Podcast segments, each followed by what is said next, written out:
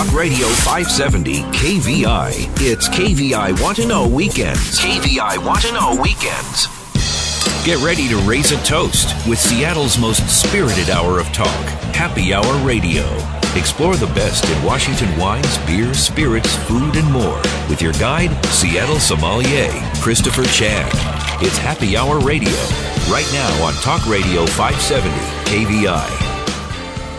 Well, hello, Seattle. Hello, Puget Sound, and welcome to Happy Hour Radio. I'm your host, Christopher Chan, advanced sommelier, and uh, actually studying for the Master's Sommelier exam coming up this July. Um, I'm also the Commodore at Cocktails and the uh, gosh the the man behind uh, the with the coconut Chris. You can call me. Um, we're going to talk about some coconuts today, which is kind of fun. I've always liked that taste, and when my mom used to bake cookies. I always loved that baker's coconut. Why? Because I'm sure I was a little kid and that was the sugar fix I needed.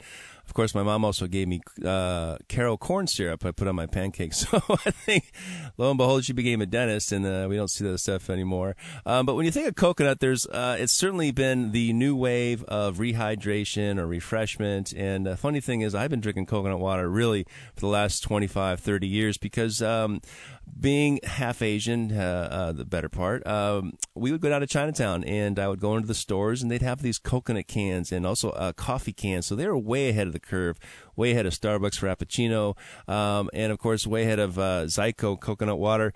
Um, but uh, I really loved it. And some you can get cans with, with little chunks in it. Sometimes it's roasted, sometimes it's just pure. Uh, but regardless, it's always delicious. And of course, it's taken uh, the world by storm. I'm surprised they still have enough coconuts to uh, put in all those containers. But I got a couple who, uh, a couple, a, a lovely couple, Danielle and Mike Zig, who are um, uh, based here in the United States, and they had a brand new idea and something that I've never seen before. So let's welcome them to Happy Hour. Danielle and Mike, hey, welcome to Happy Hour Radio. Hey, Chris. Hey, Chris how's it going? It's going great. I know. All right, look at each other and say, okay, you go first and, and I'll go. Um, where are you located right now? I'm in Miami. All right and I'm in LA right now. Wow, how about that? This is like an AT&T moment. Reach out and touch someone. Um, oh, let's talk about this idea. You guys uh, must love coconuts. Is that right? Uh, yeah, you could say that. All right. So the idea that you you wanted to do something with coconuts. Talk about that story. Tell us about that. So I guess back in 2013, uh, you mentioned one of these brands, Zico. Um, the coconut water war started. So you had a Vita Coco, Zico, a lot of these brands coming out with Tetra Pak coconut water.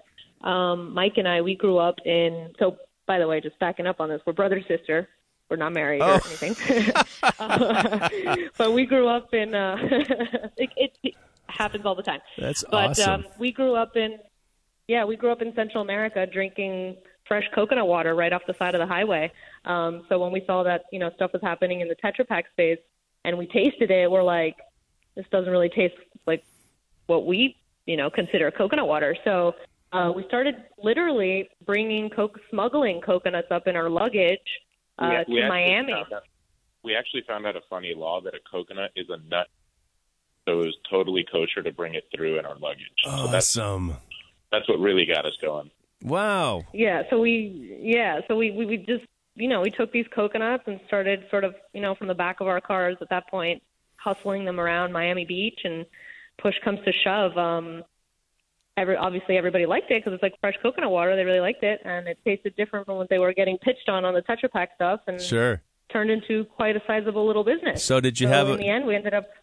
Oh, go ahead. Oh, did you have a machete? machete? Was this how you were doing it? Well, well, so the the good thing about these types of coconuts is so essentially we peel off the husk, so like the green part that right. you see on a coconut we peel that off and leave the inner brown nut. And then it's really easy to open them up because they have a little, like one little spot that's a soft membrane that you could literally pierce through with any sort of hard tool, like even a pen. Like so MacGyver, then, right? car key and yeah, so it's like super easy. Pop a straw, and it's uh, nature's juice box.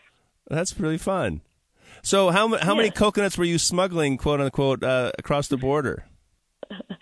when we were smuggling, we could really only fit a couple hundred between like a couple luggage, you know, between the both of us. But uh, we graduated from there um, onto containers, and I think a container can fit about 700 times 20, so you know, 14 fourteen thousand coconuts. Am I am my math right?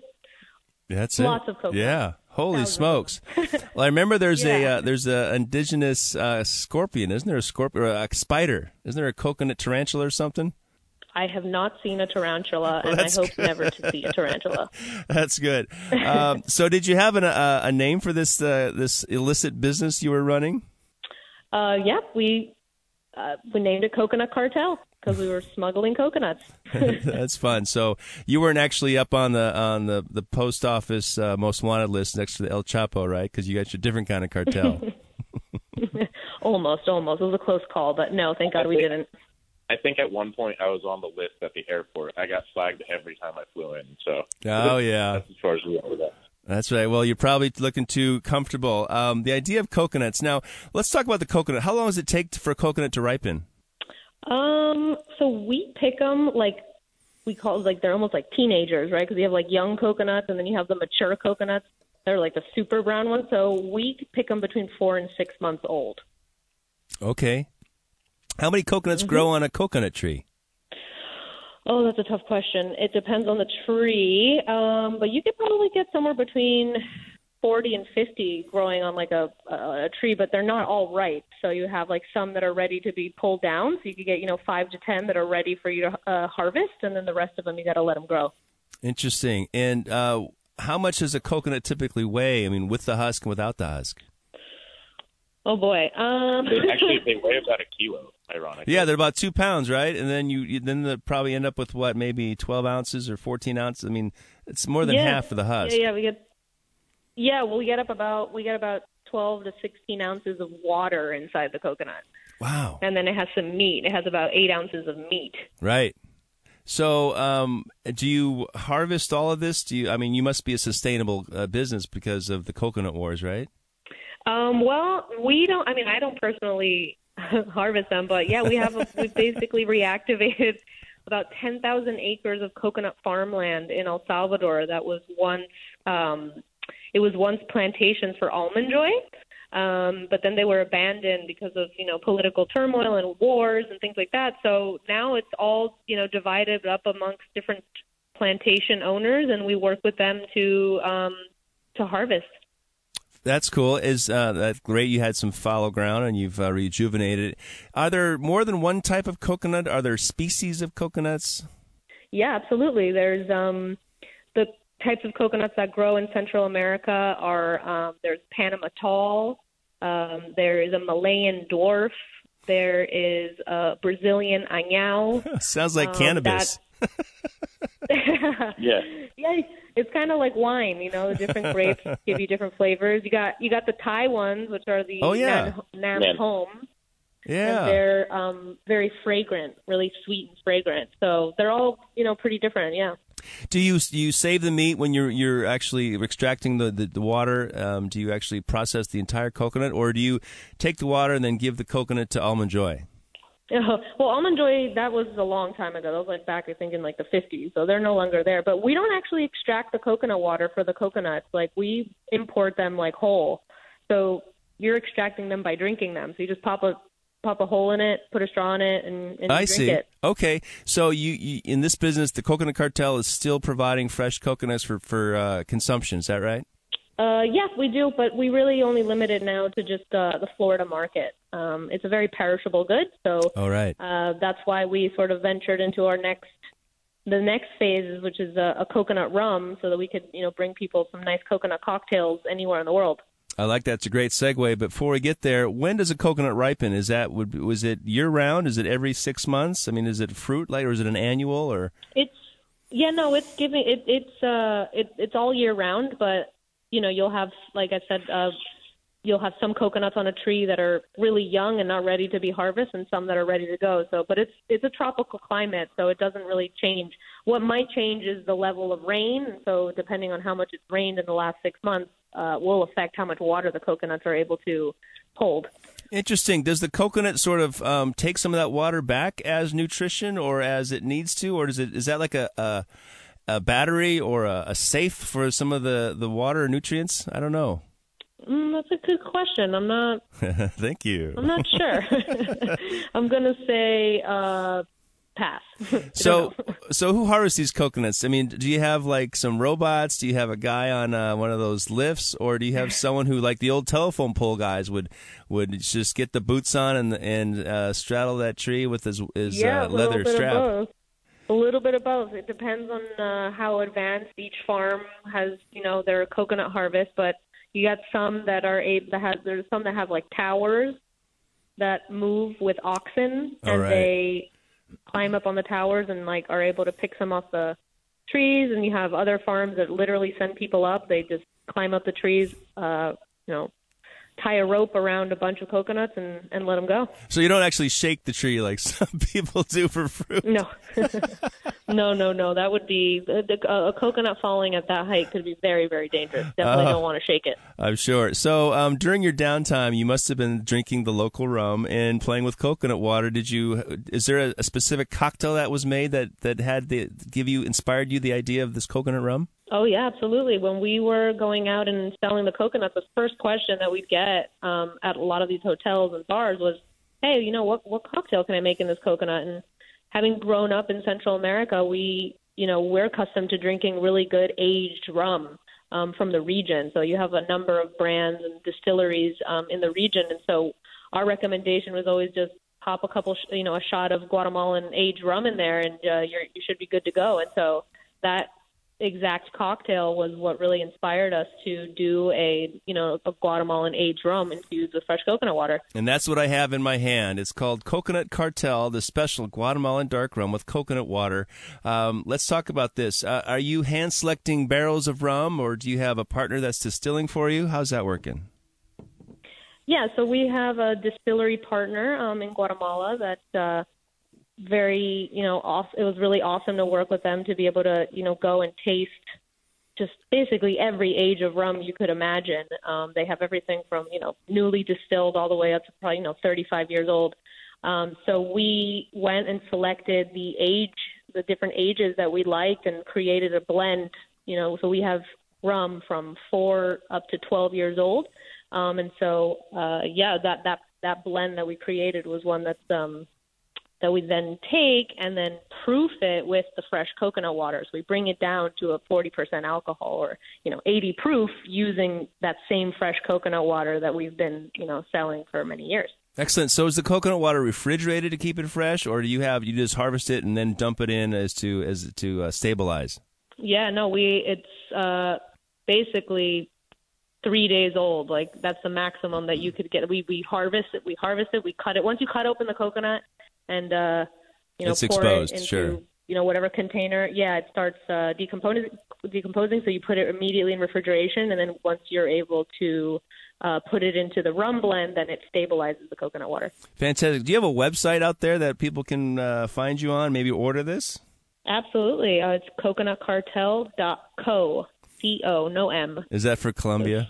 I don't know. yes, it's for Colombia, but somebody stole it and uh, made it global, uh, I guess. so fun. I have a, a, little dram here in my glass, and it smells um, fragrantly like like coconut, almost like toasted coconut. Though it's got maybe that's part of the, the aged rum. Um, it also smells like very floral, like vanilla. Uh, is this just pure rum and coconut water? Yeah, so you'll get a lot of the the woods from you know from the aging and it's you know the, the the rum also has takes on a little bit of caramel some vanilla like you mentioned um a little burnt sugar you'll sort of taste in there. And then just at the very end you'll taste the coconut. And a lot when you, if you put an ice cube in it the coconut comes out even even more Wow. Danielle, Mike, congratulations on the coconutcartel.co. It's a tasty product, and I appreciate you sharing the story on Happy Hour Radio. Thanks Thank you so us. much, Chris. Awesome. Hey, folks, stick around. We got lots more coming up on 570 KVI.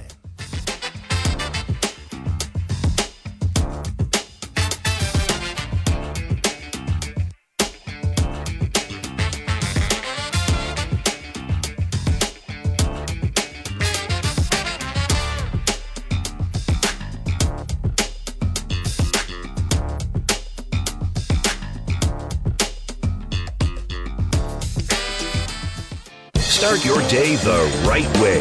The Commute with Carlson, live and local. Weekdays 6 to 9 a.m. Talk Radio 570 KVI. Now, more KVI Want to Know Weekends. Back to Happy Hour Radio with Christopher Chan. All right, Seattle. Hey, welcome back. Time for round two. And uh, tis the season. It's springtime. It's April. We'll get some April showers and May flowers, and then move on to the sweet summer that we long for here in the Pacific Northwest. Get out of that gray and perhaps turn into uh, Fifty Shades of Pink. it's uh, the rosé season, and I think rosé is actually good all year round, depending on uh, where you are and what you're doing. But uh, I'm a huge rosé fan. As you know, I've made pink coral rosé uh, here out of Washington State, which uh, truly was one of the best rosés ever produced in the world. I have to say so myself because um, it's all gone. It must have been good. Uh, but these days, rosé, uh, you know, Washington State has uh, had a fledgling rosé uh, industry over the last five years. It's just something that we that typically winemakers do to fortify the red wines or, or to increase the concentration of of the red wine. So they'll spill a little pink off, and uh, oftentimes that pink juice was kind of sweet, and they just kind of let it go. But these days, or the last seven years, they would bottle it and sell it for really cheap. And um, not that it was good, but uh, you know, it was sweet and kind of plonky, and uh, it was only 10, 12 bucks. So most of the time, people would buy it because heck, it was just uh, just a ten dollar note. Uh, these days, rosé has got more sophisticated. Of course, we have uh, rosé champagne and rosé cremant, and uh, the host of dry rosés, which has swept the the world really. Um, all of it started really in the south of France, in the Provence area, and gravitated to Italy and Spain, and of course America here.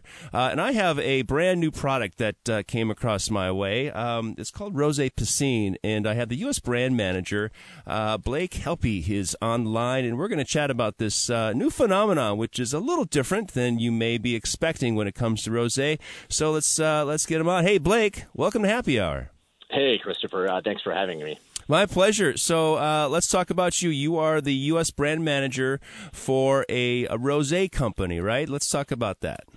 Sure, sure. So um, uh, the brand is called Rosé Piscine, and um, what's uh, what it is? It's a it's a French rosé that we specifically vinify to drink over ice. Okay, and uh, before anyone rolls their eyes. I wanted to just uh, uh, step back and, and explain a little bit uh, about this whole rosé over ice trends because it's a real thing in France. Um, and it's not it's not brand new in France. It's actually it's it's a trend that has really gone back maybe uh, three or four decades. And in the south of France, uh, anywhere between Marseille and Nice, on a hot day during the summer, uh, you will often see a large percentage of uh, people that are drinking rosé uh, with a bowl of ice next to their glass, and uh, they'll occasionally uh, take an ice cube and plunk it into their glass, or it may even come by that way. Um, you know, their garçon might actually just bring them a, uh, a glass of rosé with uh, one or two nice size Scotch style uh, ice cubes. And uh, th- this this concept of rosé over ice is so prevalent and so common that there's even a slang expression for it today in France, which is rosé piscine. And um, you know, thinking back to uh, sort of your, your high school uh, French class, piscine, uh, that means swimming pool. Okay, and it actually makes a lot of sense because the way that Rosé Piscine is traditionally served in the south of France is in a large red wine glass mm-hmm. or a cognac snifter or a goblet, and uh, uh, to accommodate the ice. And at some points, someone uh, remarked, "Wow, this this this glass, which is so much larger than the typical white wine or rosé glass, uh, it's so large it reminds me of a swimming pool." And the name just sort of stuck, and that's actually where uh, the expression "rosé piscine" came from. Um, it wasn't until about 12 years ago, though, that uh, uh, the president of our winery, uh, Jacques Trenier, was in uh, the Saint Maxime area, which is uh, where his wife is from, and he observed this this sort of you know rosé over ice um, thing, and and he w- he wasn't that familiar with it because it, at the time it was pretty regional in the south, uh, and so we ordered uh, un rosé piscine, and uh, it, it, it it came and basically was just a house rosé at uh, sort of this this bar on the Esplanade that he was at, and uh, you know they, they served it in a cognac glass with uh, a couple uh, you know large uh, ice cubes, and it was uh, really refreshing and super cold and, and pleasant for about the first two minutes, and then uh, his highly trained wine palate kicked in, and he, after about two or three minutes, he realized uh, that uh, the wine was sort of uh, starting to taste a little diluted, and the the, the structure and complexity and flavor profile uh, um, was uh, sort of dissipating uh, as the ice melted. And it was really at, at that point that uh, uh, the light bulb went off, and he realized that no French winery was making a rosé specifically for over ice uh, or piscine style consumption.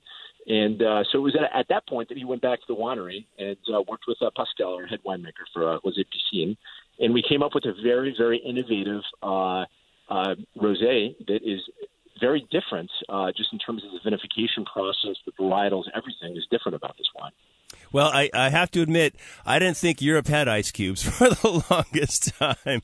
We would have, you know, water pull, poured out of a bottle, and there was never ice. Of course, uh, the beer was relatively warm. Uh, the wines, I guess they would put it on ice if you were lucky, but typically they just put the bottle on the table because those little bistro tables are so small.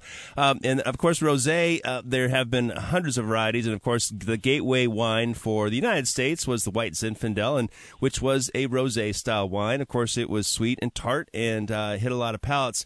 Uh, I'm curious. Uh, this particular bottle, which is quite uh, colorful, it is a. Um, it reminds me of some of the umbrellas down in the south of France. It's blue, white, and light blue. It's got stripes. It looks like something out of the beach scene, and it makes sense. And it's got a pink rosé and then a blue piscine. Um, it's screw top, which makes it super easy. I believe in screw tops, access to wine for all. And uh, this wine has pretty low alcohol uh, overall, and it actually um, it has a little bit of sweetness, which I ha- I'm serving it right now on the rocks, and it's something that I typically don't do. Um, but I have to say that the acidity here, the the, the flavor profile, it, it's really quite delicious.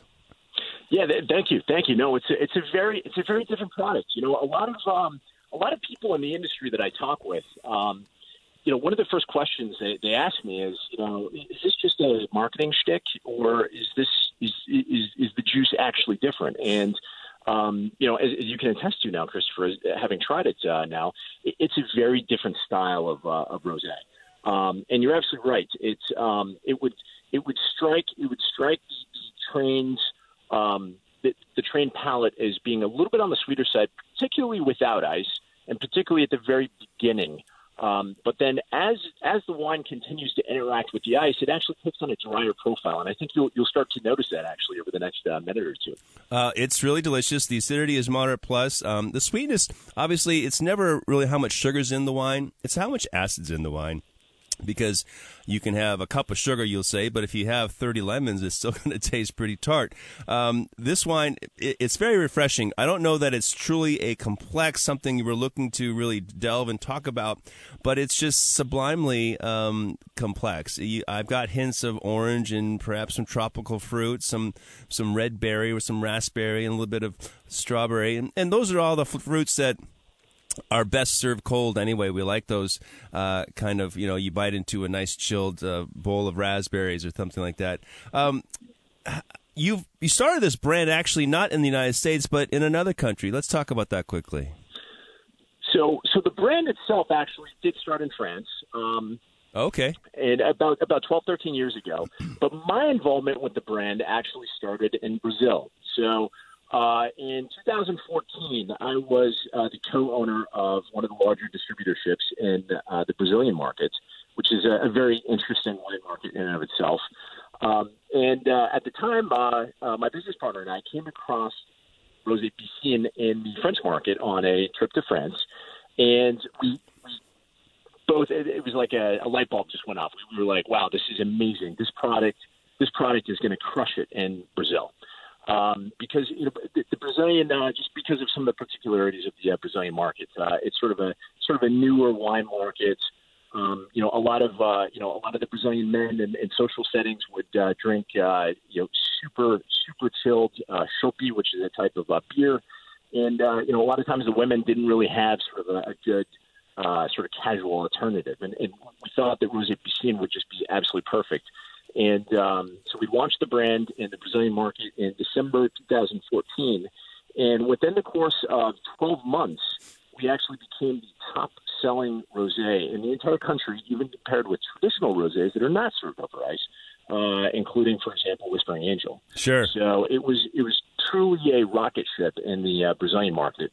And uh, about two and a half years ago, um, uh, th- that's when I decided to uh, relocate back to the U.S. for personal reasons. Uh, and uh, I decided to uh, launch the brand here in the U.S. market. So we started with uh, New York, and um, uh, this last uh, this last year we were in uh, uh, the other tri-states, so Connecticut, New Jersey, and this year, um, this season, we're actually going to be in uh, seven states. All right. Well, we'll look forward to you heading your way to the West Coast, where we can probably enjoy this. Uh, we do have sunshine out here in Seattle, and it does get hot, and so this could be very refreshing. The website is rosepiscine.com. That's P I S C I N E. And uh, if you guys are Instagramming out there, uh, maybe you can try this at home. Try some rose and, and see if it is diluted, because I think this one could be very special. Um, hey, Blake Helpy, congratulations on a cool brand and really bucking the trends or recognizing the trends. I know that they were putting uh, ice cubes and Bud Light way down in Florida for many years, but that's a different beast altogether. So I appreciate the time and congratulations on Rose Piscine. All right. Well, uh, thank you very much for having uh, me, Christopher. Yeah, it's uh, hey folks, it's it's pretty tasty. I have to imagine it's under twenty bucks, uh, and then you know it's nice and cold, chilled, refreshing, and it's really delicious. Uh, it's very kind of a lemonadey kind of thing, and almost a blood orange lemonade, if you will. Anyway, uh, stick around, folks. We got lots more coming up right here on 570 KVI.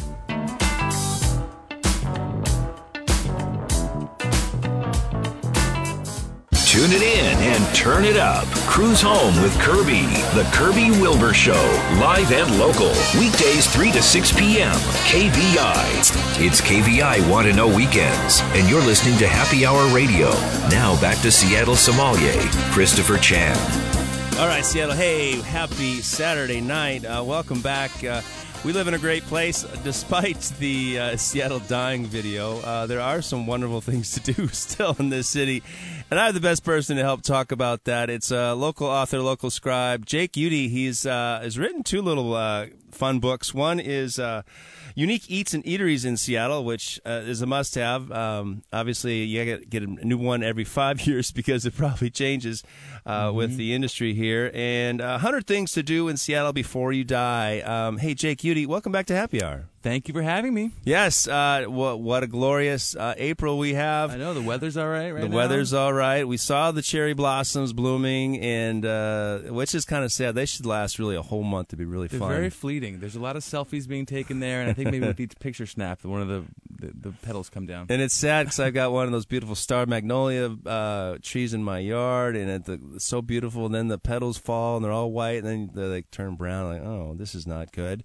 Um, but besides that, I guess we see a lot of that ugliness in Seattle, but there's lots of beautiful things to do lots in Seattle. things to do in Seattle. And yeah. you wrote wrote this book last year. Um, I guess it's being reissued, republished. Is that what's happening? Yeah, yeah. The, um, it's actually the Hundred Things to Do in Seattle was actually the second edition, and so it is a re- reprint of that one. And then the uh, Unique Eats and Eateries, um, which features like 90 uh, interviews with different restaurateurs and, and Seattle uh, restaurant owners and the city. That's that's still out. That's still out, and they're doing a push for that. I think the publishers are doing a push for that in the nice weather and as people are going sure. out to dinner more and stuff. I haven't seen any insects. No insects. Yeah, usually the spiders start coming out pretty soon. Well, I, I mean insects as far as eateries go. Oh.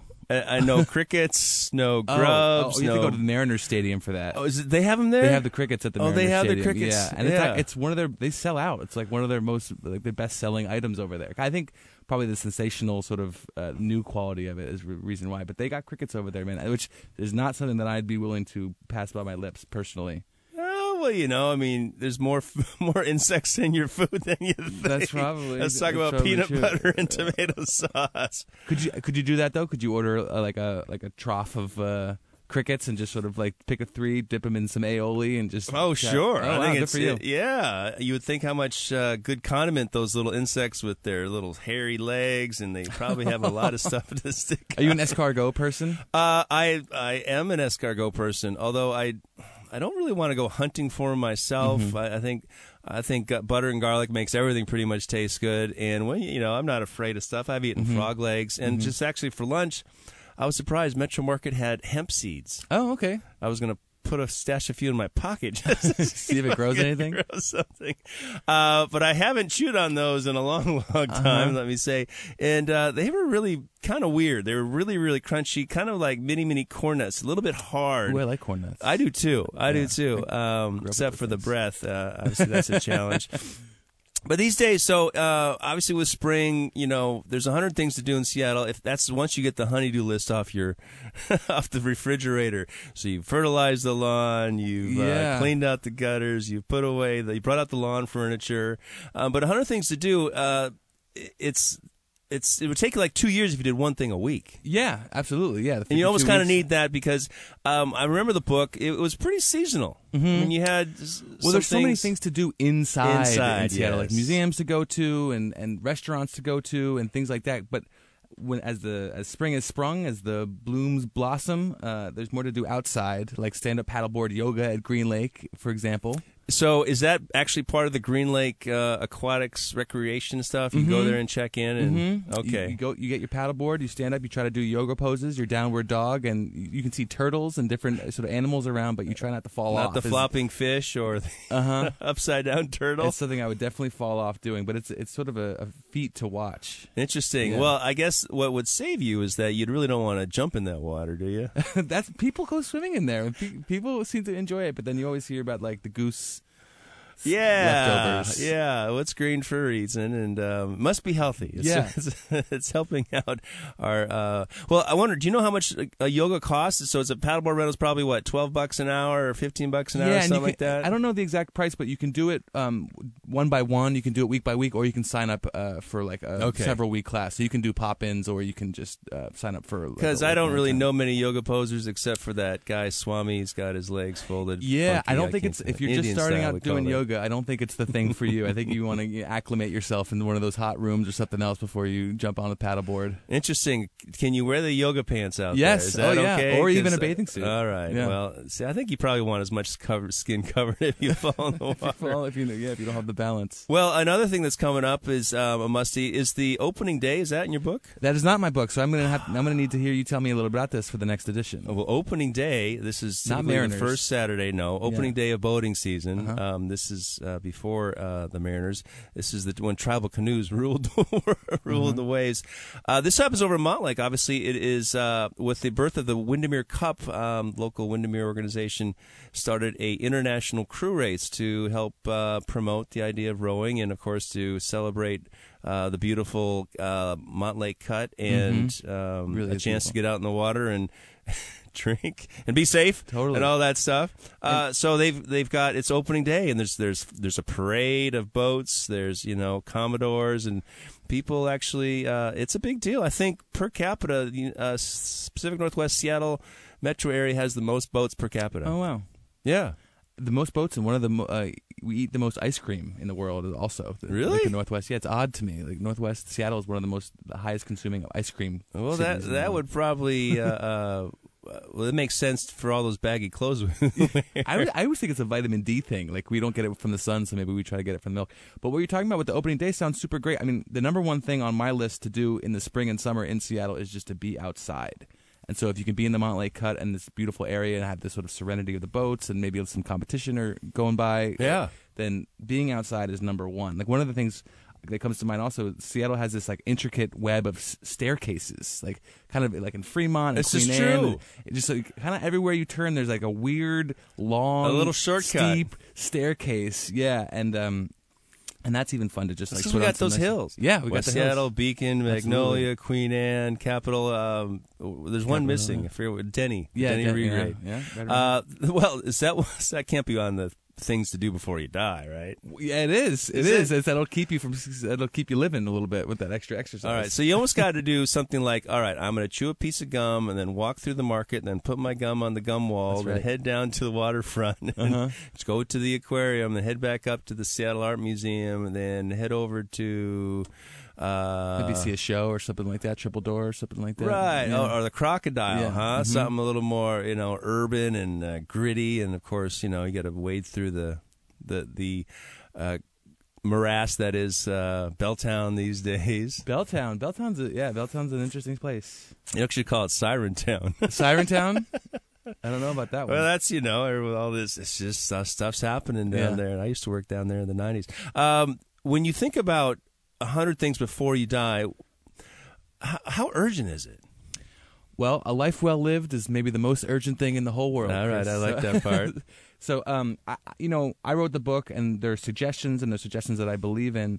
But being active and being curious about the city that you live in, I think, I think there is a strong urgency in there, and I think being around other people, you know, more and more we're behind our computer screens, more and more we have our earbuds in, more and more we are resigned to our sort of shallow politics. But I think being around other people and being out in the city and engaging in public spaces is actually a very important thing. Yeah, it's almost if um, we we have re- receded a bit. Mm-hmm. We've we've become more uh, home based, uh, and I get that part because you know down. first of all, you can't park downtown anymore, Yeah. so it's harder to get to, uh, and traffic's a mess. So I don't really want to go out, and then you've got to deal with um, some some of the uh, the, the urban. Uh, what is it the the urban gallows, if you will? It's like you know, there's the alleys and there's Tensions there's, are high in there's many poor places. people and there's uh, mentally ill people and there's there's things that you, you just not are not savory.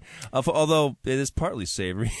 Well, I mean, yeah, I mean that's this is all like a much bigger picture of how we take care of the you know our, the citizens who are most vulnerable and, and how they get there in the first place, um, which is which is not an easy que- question to answer, and uh, I don't envy the people who are making those decisions. But And we need to celebrate that, that we live here, and it's okay to go out. And we, and if we go out together in mass, we will feel safer because there's more people, and and there has to be this this standard. We've kind of let that standard go. And I think I don't want to get too political here, but it's like I, I want to. I don't want to die in Seattle and not have lived it well. Absolutely, yeah, and and I and again, I think part of that well lived well lived life is being around each other, and and we be, become less and less statistics and less and less sort of like blank faces to one another as opposed to neighbors and people who are in the same city and sharing the same streets and sharing the same air and sharing the same water, which I think is really are the important. People in your neighborhood. Exactly, man. That's Mr. it. Rogers Mr. is yeah. Uh, speaking with Jake Uitti, uh, UT, and what's the website to find some of these cool books? The 100 Things to Do in Seattle Before I Die, and Yes, sir. Unique Eats and Eateries in Seattle. They are both available on Amazon, which is a website I think most people in the city are familiar with. Uh-huh. And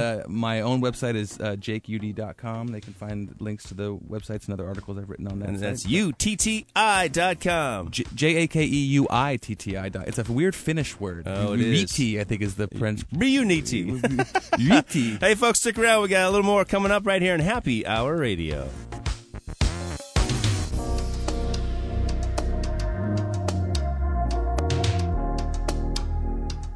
Two regular guys separated by 20 years and a full head of hair. Mark Lee and Van Camp, weekdays 9 to noon. Talk Radio 570, KVI. KVI Want to Know Weekends. Time for another round of Happy Hour Radio with Christopher Chan. All right, happy April, happy happy Saturday night, and uh, happy uh, hundred things to do in Seattle before you die. Speaking with Jake Uitti, who is uh, UT. He is the author of uh, two uh, cool little books. Um, one is Unique Eats and Eateries in Seattle, 100 Things to Do in Seattle Before You Die. We're chatting about uh, yoga on Green Lake, of course, opening day for boating season out at Montlake, um, how to get out and about and just really enjoy Seattle. It's okay. We're not dead yet. We're not, um, and you shouldn't uh, get out there before.